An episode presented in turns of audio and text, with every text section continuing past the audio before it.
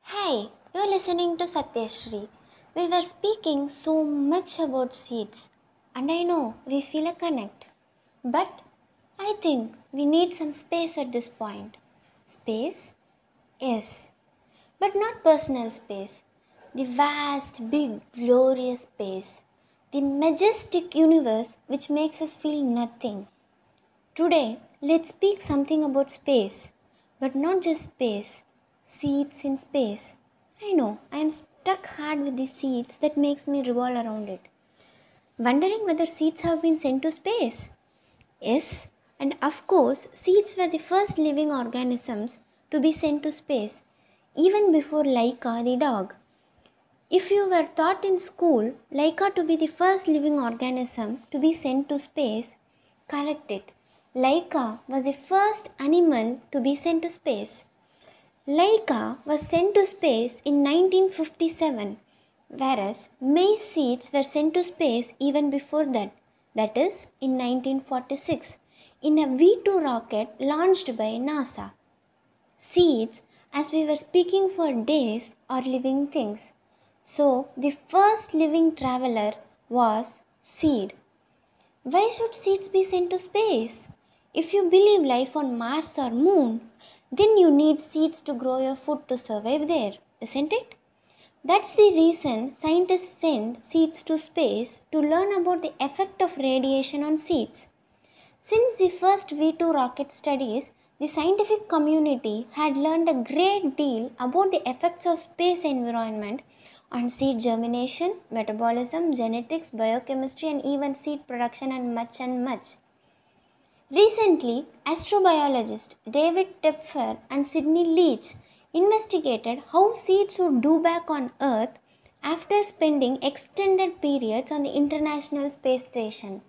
The experiments they conducted on the EXPOSE missions were much longer than many other International Space Station studies. In these experiments, they placed the seeds on outside of the station, that is, in the dead of space, rather than inside the space station.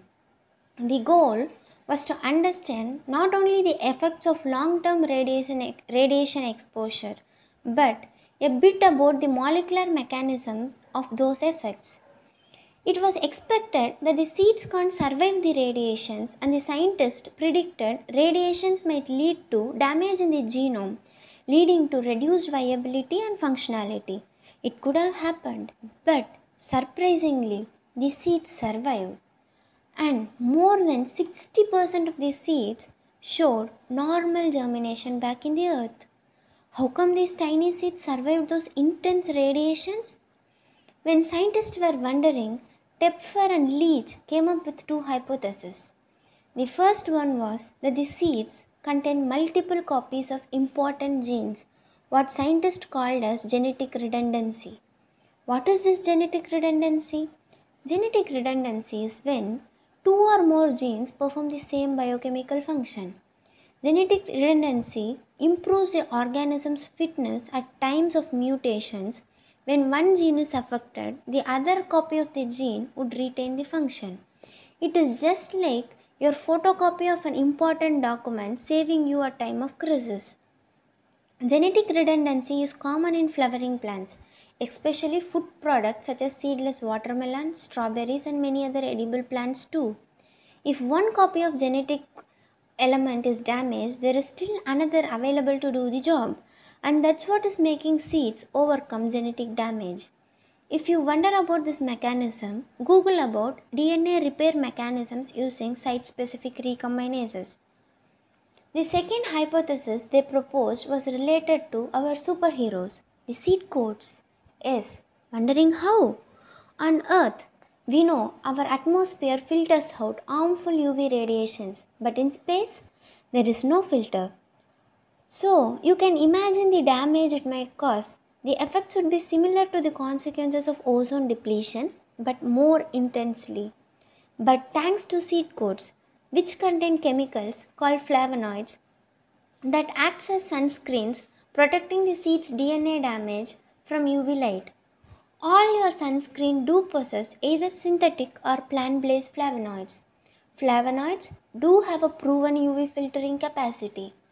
So the scientists proposed that flavonoids in seed coat might play a role in seed survival in space, preventing UV radiation damage.